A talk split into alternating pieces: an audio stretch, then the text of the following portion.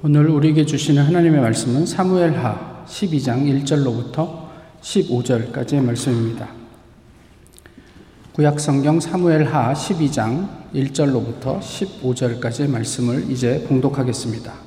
여호와께서 나단을 다윗에게 보내시니 그가 다윗에게 가서 그에게 이르되 한 성읍에 두 사람이 있는데 한 사람은 부하고 한 사람은 가난하니 그 부한 사람은 양과 소가 심이 많으나 가난한 사람은 아무것도 없고 자기가 사서 기르는 작은 암양 새끼 한 마리뿐이라.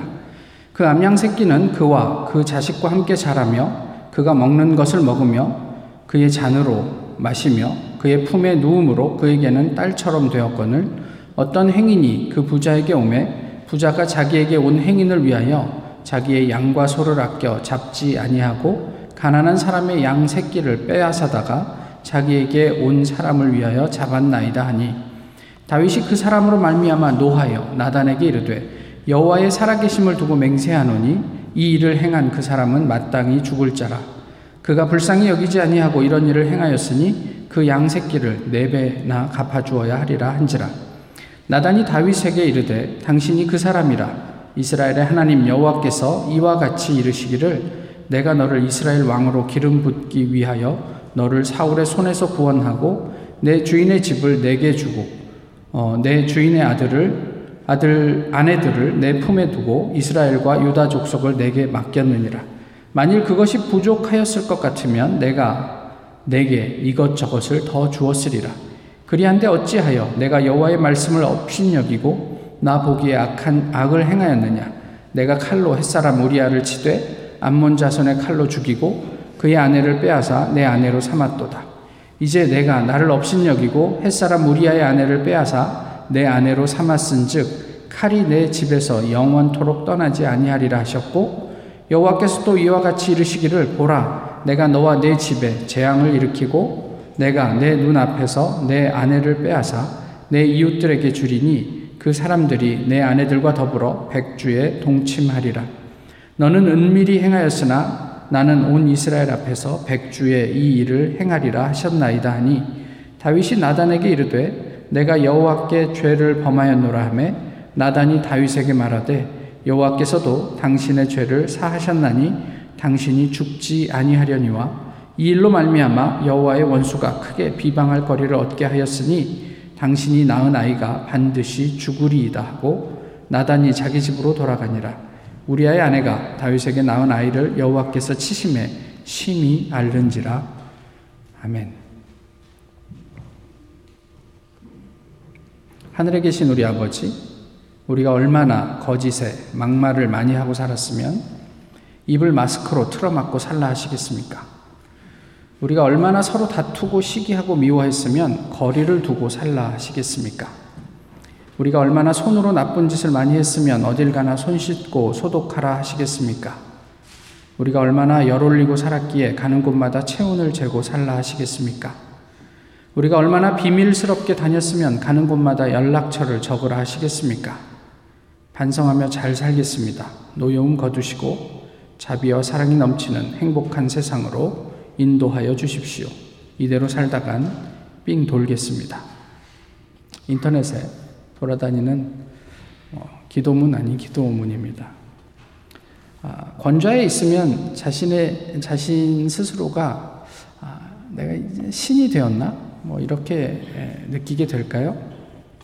일단 신이 된 사람이 아, 주변 사람들의 말을 들을 리가 만무하겠죠. 내가 신인데 누가 나에게 뭐 이런 생각을 할 수 있지 않을까요? 아, 우리아의 사망 이후에 다윗은 계속해서 이해할 수 없는 어, 행동을 합니다. 사무엘하 11장 오늘 본문 이전의 마지막 부분에 기록된 내용들인데요. 바세바는 남편의 어, 전사 소식을 듣게 되죠. 그리고 머리카락을 쥐어 뜯으며 울었다. 본문은 그렇게 이야기를 하고 있습니다. 바세바의 어떤 어떤 그런 어떤 안타까운 그런 마음들을 잘 전해주는 대목이 아닌가 싶습니다. 그런데 다윗은 무엇을 했냐면 우리아의 장례가 끝나자 바세바를 왕궁으로 소환합니다. 그리고 자신의 아내로 삼지요.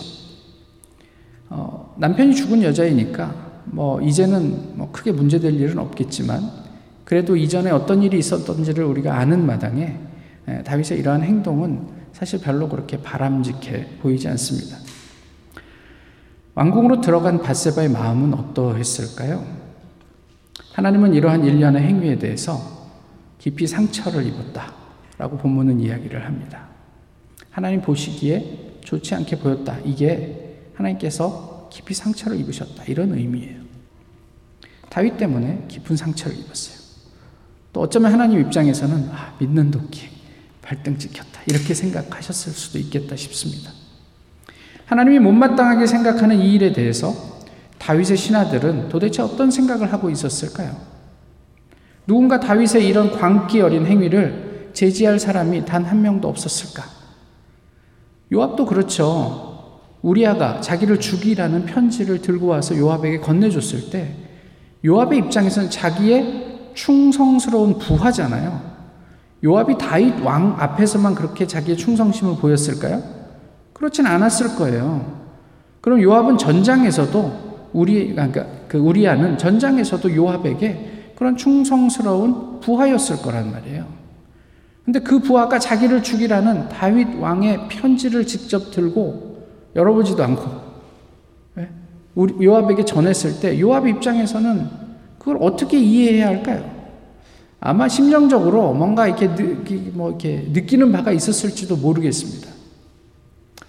그를 살려줄 법도 한데, 야, 네가 이제 죽을 것 같으니까 뭐, 뭐 이렇게 저렇게 해라. 아니면 도망가라. 왕이 네가 뭐 미움을 산 것 같다. 뭐 이렇게 해서 살려줄 법도 한데, 요압은 아, 우리아가 죽음에 이르도록 그냥 내버려 둡니다. 상식적으로는 저희가 생각할 때 다른 장수들이 이 작전에 문제가 있다면 이해를 제기해야 마땅하지 않습니까? 그 어디 그, 그 정복할 수 없는 성 앞에 돌진했다가 갑자기 뒤로 빠져라?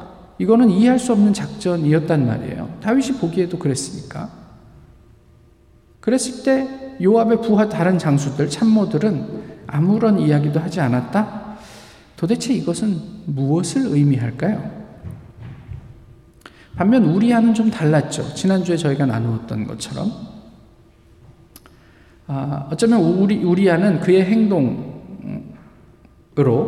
어, 행동과 말을 통해서 다윗에게 이런 의미의 메시지를 전하지 않았을까 싶기도 해요. 폐하. 하나님께서도 전장에 계시는데 왜 왕께서는 여기 예루살렘에서 저더러 빈둥거리라 하십니까?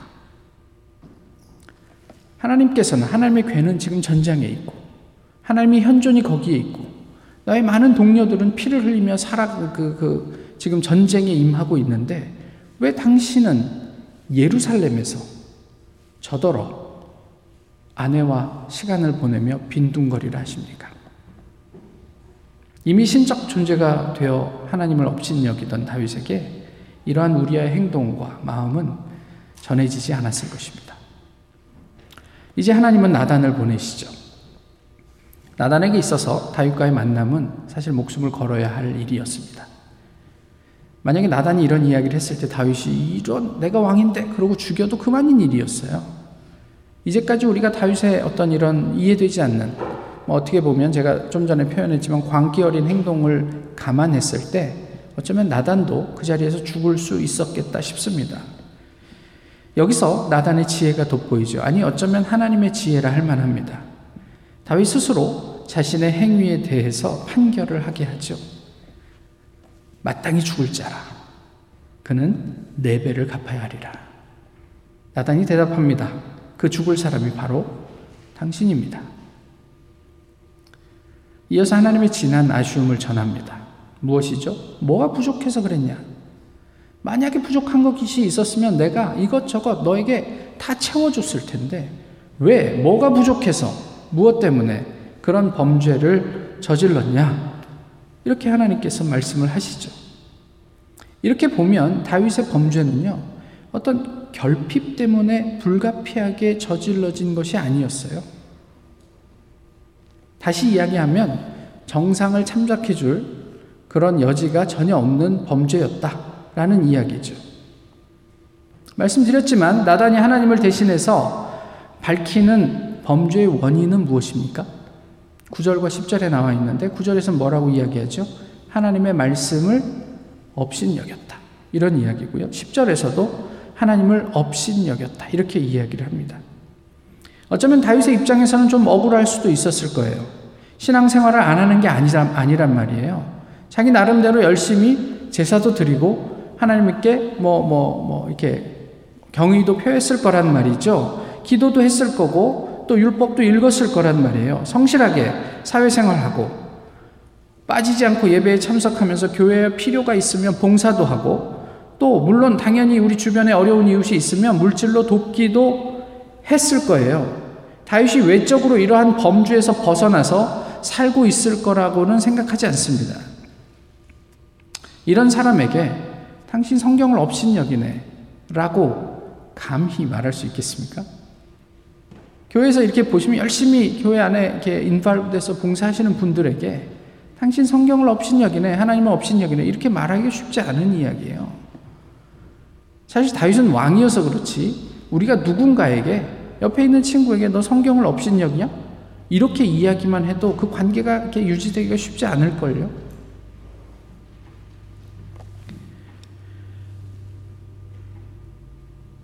하나님은 운운하지만 정작 하나님을 모욕하던, 모욕했던 다윗의 삶. 또 어쩌면 우리의 삶은 사람에게는 물론 하나님에게조차 깊은 상처를 남기게 됩니다. 이제 다윗은 그에 대한 대가를 치르게 될 거예요. 나단을 통해 하나님께서 뭐라고 말씀하셨죠? 네가 우리아를 칼로 죽였으니 이제 너희 집안에 영원히 칼이 끊이지 않을 것이다. 이게 무서운 이야기예요. 그죠? 그리고 또 하나 무슨 이야기 합니까? 재앙이 계속될 것이다. 근데 어떤 재앙이냐면 예를 들면 너의 아내들이 다른 사람들과 백주에 동침하게 될 것이다. 너는 은밀하게 행하였으나 나는 백일 하에 모든 것을 드러내리라. 이렇게 말씀하셨어요. 섬찟한 이야기입니다. 사실 우리가 남들에게 보여지지 않아서 그렇지 하나님께서 만약에 저희를 찾아오셔서 네가 생각하는 것을 모든 사람에게 백일 하에 드러낼 것이다. 이건 굉장히 무서운 이야기예요.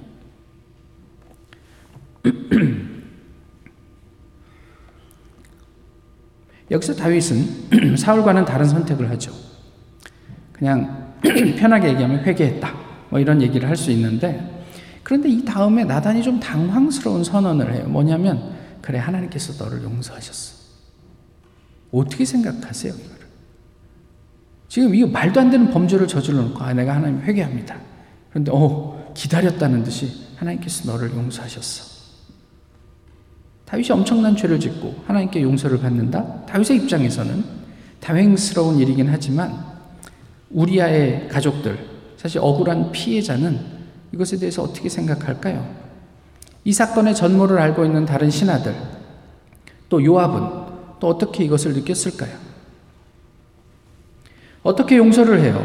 용서하고 싶어도 나는 할 수가 없어요. 그 인간은 이미 용서를 받았다는데 하나님한테 그래서 마음의 평화를 얻었대. 이미 용서를 얻었는데 내가 어떻게 다시 용서를 해요? 내가 그 인간을 용서하기도 전에 어떻게 하나님이 먼저 용서할 수 있어요? 그 인간은 하나님의 사랑으로 사랑받고 구원받았어요. 어떻게 그럴 수 있어요? 영화 미량의 대사입니다. 어떻게 생각하세요? 나는 이렇게 고통스러운데 저 사람은 평안하대. 나는 아직 용서를 하지 않았는데 어떻게 하나님이 먼저 저 사람을 용서해?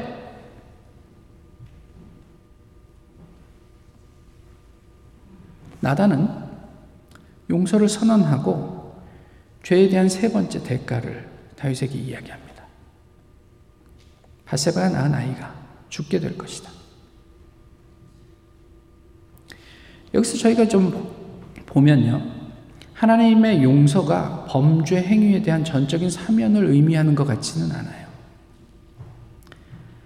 그럼에도 우리는 혹 적어도 나에게 적용되는 문제에 있어서만큼은 이런 책임이 없는 용서를 기대하는 것은 아닌가 싶어요.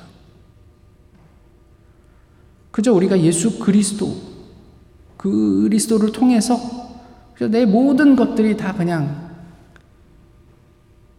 희석되고 지워지고 그저 모든 것들이 다 아무런 책임 없이 용납되는 것이 용서일까요? 저희의 일반적인 관계에서도 그것을 용서라고 이야기할 수 있어요? 저희가 아이들을 키울 때도 그렇게 용서한다고 이야기할 수 있습니까? 적어도 자기가 지은 잘못에 대해서만큼은 미안하다고 이야기할 수 있는 것이 전제되었을 때 우리가 그에게 또 다른 이야기를 할수 있는 것 아닌가요? 하나님께서 다윗을 보시면서 다윗을 용서하셨지만 아니 다윗은 적어도 사울과는 달리 사울은 하나님에게 회개하는 것을 거절했어요. 거부했어요. 그리고 끊임없이 하나님의 뜻을 구한다고는 하지만 그가 찾아간 것은 엔돌의 신접한 여인이었어요. 무당이었어요. 근데 다윗은 나단의 이 말을 듣고 그, 그 하나님 앞에 무릎을 꿇습니다. 내가 잘못했습니다. 하나님 나를 용서해 주기를 원합니다. 그때 하나님께서 다윗의 용서를 한다만 그 죄의 결과는 그 고통은 네가 감수해야 할 것이야. 라고 이야기를 하시는 거예요. 죄는 그 자리에 그대로 있습니다. 그 결과가 우리에게 계속적으로 영향을 줄 것이다. 그런 이야기를 하고 있는 거죠.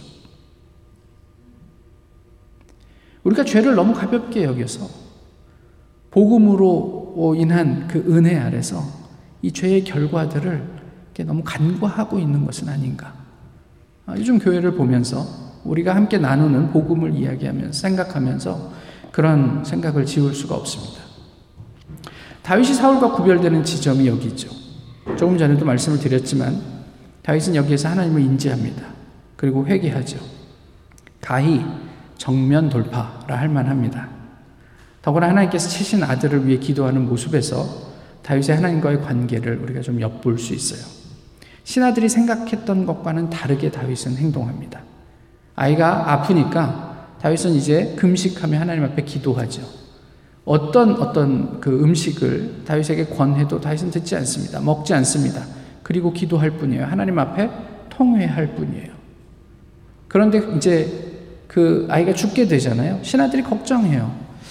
아이가 앓을 때도, 살아있을 때도 저렇게 걱정이 깊었고 또 힘들어 하셨는데 이제 죽었다는 소식을 어떻게 전하지? 무너지지 않을까?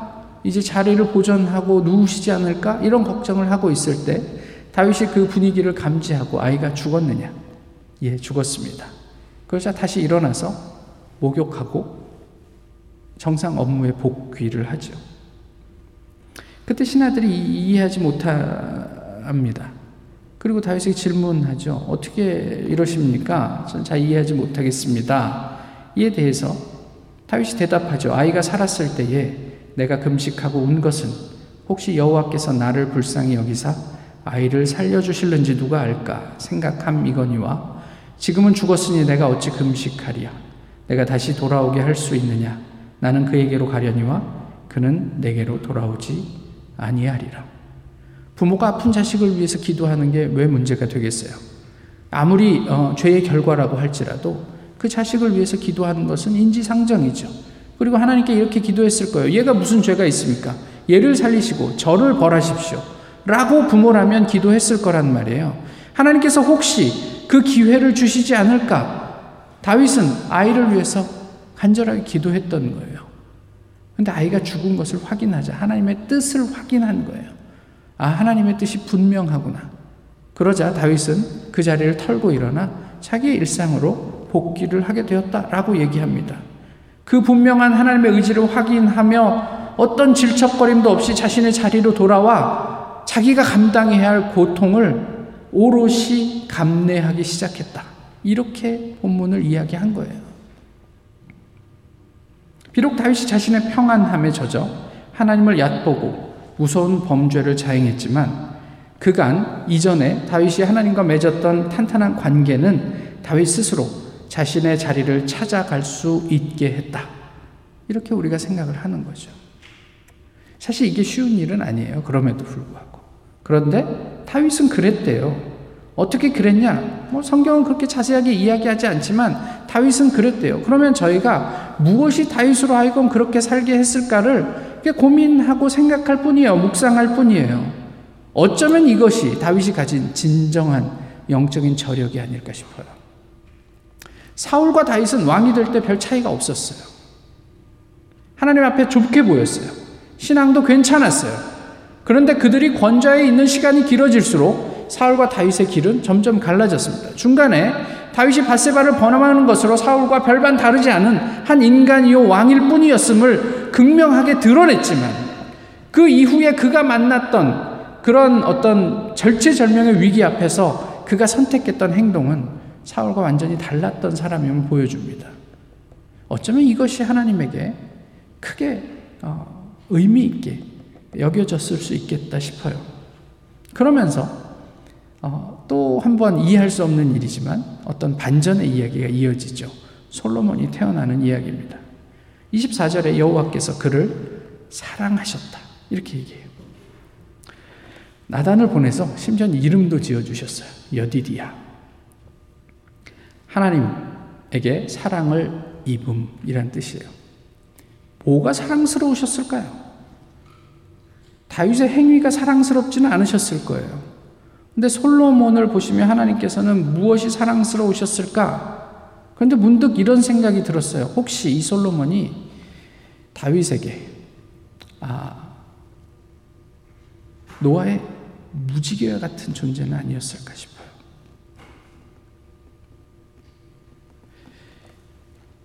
다윗은 솔로몬을 볼 때마다 범죄한 자신을 돌이켰겠죠. 그러면서 그 자신을 향한 하나님의 사랑, 용서하신 그 사랑을 느끼며 다시 한번 생각하며 감격하지 않았을까 이런 생각을 해보는 거예요. 전화위복. 무엇이 전화위복입니까? 다윗이 범죄를 했음에도 용서를 받는 게 전화위복입니까? 그럴 수 있죠. 그보다는 그런데 이 범죄로 인해 하나님을 다윗이 다시 인식하게 되었다. 이게 다윗에게 복이 되는 거예요. 인간으로서 자신의 자리를 찾은 것이 복인 거죠. 이전에 자기의 권세 때문에, 평안 때문에, 아, 내가 이 정도는 누려도 되지.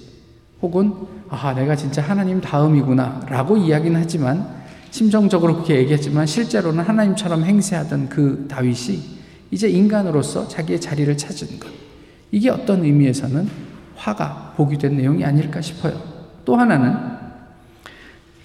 자기가 책임을 져야 하는 징벌이죠. 그것을 통해서 다윗은 평생 하나님을 인식할 수 있게 되었습니다. 그것이 복이 아닐까 싶어요. 미안하지만 이 자리에서 다윗이 하나님을 포기했으면 좀 더 편안하게 살 수 있었을 거예요. 죄책감 없이 살 수 있었을 거예요. 뭐 왕이 그 정도 할 수 있지 이렇게 생각하면 그만이에요. 주변을 돌아보니까 주변 왕들도 뭐 다 그렇게 살더만 이렇게 할 수 있었어요. 그런데 그는 하나님을 선택함으로 인해서 평생 그 하나님으로 말미암는 어떤 어떤 죄짐을 지고 살았어야 돼요. 그런데 그런 위기가 찾아올 때마다 그는 하나님을 생각했단 말이에요. 나중에 계속 이어지는 이야기지만 압살롬에 의해서 자기의 왕위를 내려놓고 도망을 칠 때도 이게 하나님의 일이다. 하나님께 하나님으로부터 비롯된 일이다. 하나님께서 원하시면 내가 다시 돌아오겠지만 그렇지 않으면 나는 이 궁을 영원히 떠나야 할 것이다. 이렇게 하면서 그 궁을 떠나는 다윗의 모습을 보면 우리가 알 수 있는 거예요. 복이라는 것은 우리가 평안해서 복이라고 말할 수 있는 부분이 있지만 오늘 본문이 말씀하는 복은 우리가 하나님을 그렇게 평생 인지하고 그 관계를 돈독히 할 수 있다면 그것이 어떤 상황이든 다윗에게 또 우리에게 복이 됨을 가르쳐 주고 있다는 거죠. 솔로몬이 출생했고 그를 하나님이 사랑하셨다. 그 아이를 사랑하셨다.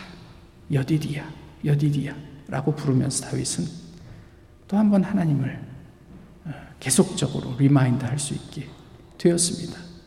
결과적으로 내가 용서받았다는 사실보다는 이제 앞으로 나의 삶이, 삶의 전, 전체가 하나님을 기억하면서 살 수 있게 되었다.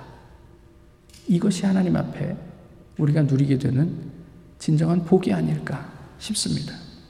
우리의 신앙은 언제나 전투적으로 하나님을 열망하며 하나님에게 접근해 가는 것은 아닙니다. 때로는 다윗처럼 나락으로 떨어질 수도 있고요. 또 때로는 비상할 수도 있습니다. 다만 중요한 것은 우리가 어떤 상황에 처하게 되든 그 상황 가운데 역사하시는 하나님을 인지하는가, 그렇지 않은가, 이것만 중요합니다. 어떤 순간이든 우리가 하나님을 업신여길 때, 그러니까 성경의 말씀을 가볍게 보고 그것을 모욕하면 누구라도 전복, 위화의 길을 걷게 될 것입니다. 오늘 우리는 어떤 길을 걷 고 있습니까? 혹 하나님을 업신 여기고 있지는 않습니까? 타성에 젖어서 아이 뭐, 뭐 하나님의 말씀 그러면서 가볍게 지나가고 있지는 않습니까? 어, 박준영 변호사라고 아시는 분은 아시겠지만 한국의 뭐 자타가 공인하는 유일한 그 재심 전문 변호사지요. 그러니까 뭐 돈 되지 않는 고객들을 만나서 그들의 억울한 사연을 재심을 청구해서 무죄를 받게 해주는 그런 어, 변호사로 일을 하고 있는 사람이에요. 근데 그가 이런 어떤 매스컴을 통해서 이런 고백을 합니다.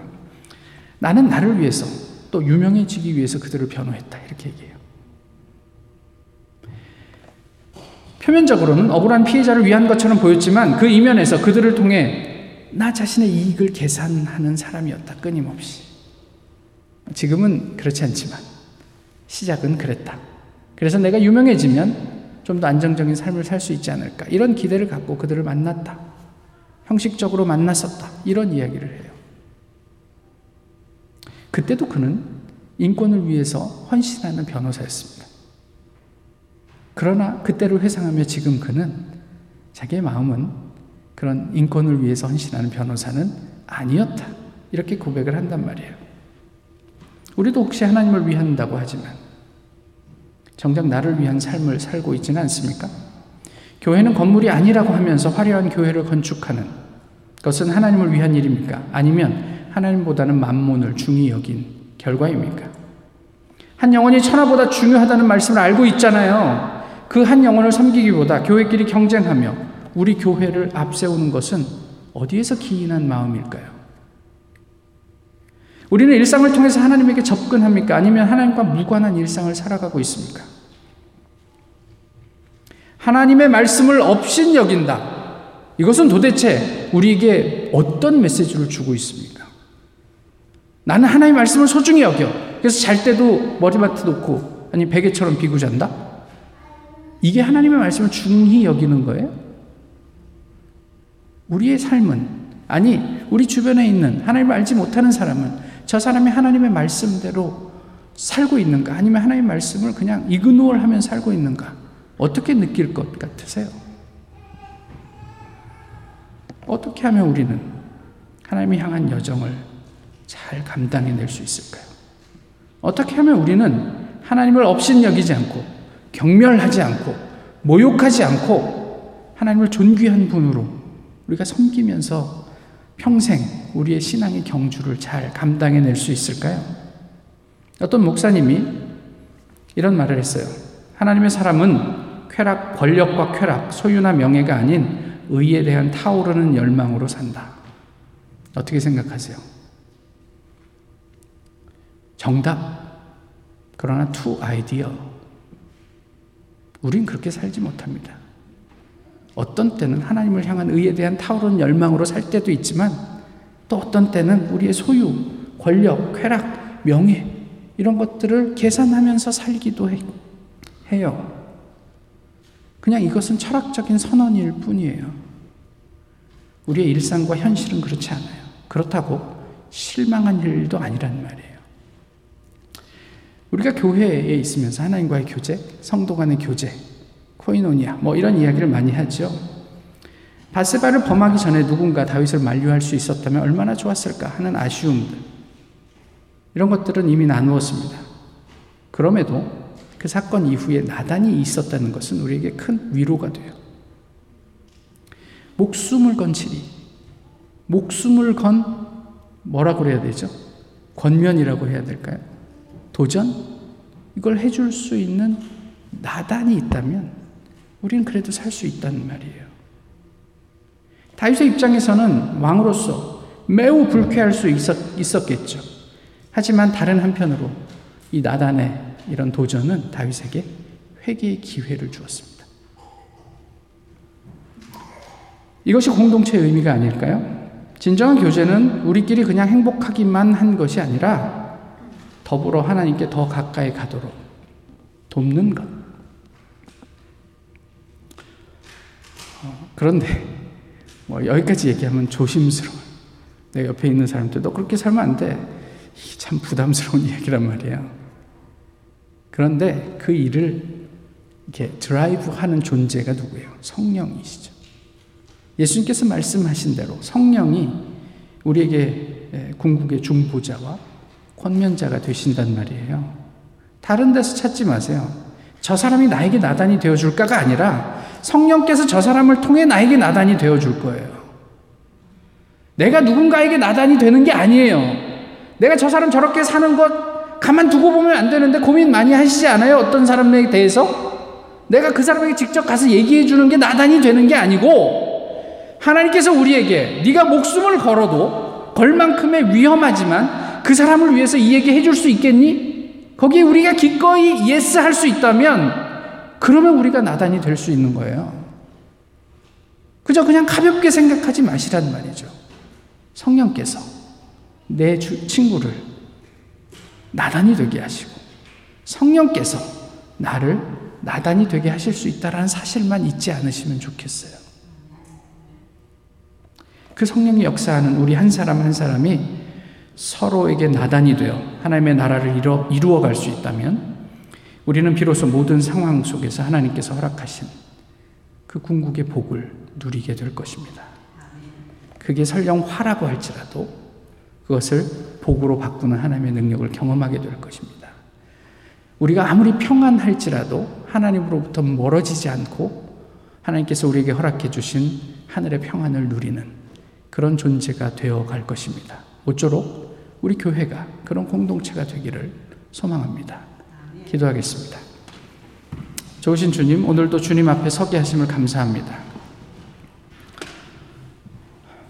하나님께서 나단을 통해 다윗을 바로 잡으셨던 것처럼 이제 우리의 삶 속에서도 성령께서 우리를 지도하시고 인도하시기를 원하고 또 우리에게 허락해 주신 귀한 공동체가 아버지 하나님 주님 안에서 하늘을 사모하며 어, 서로 격려함으로 도전함으로 주님 앞에 가까이 나아가는 것을 어, 이루어가는 귀한 모임이 되도록 주께서 인도해 주시옵소서. 모쪼록 하나님의 은혜를 날마다 돌아보며 감격하고 감사하는 저희 모두가 되게 하옵소서. 예수 그리스도의 이름으로 기도하옵나이다. 찬송가 221장입니다.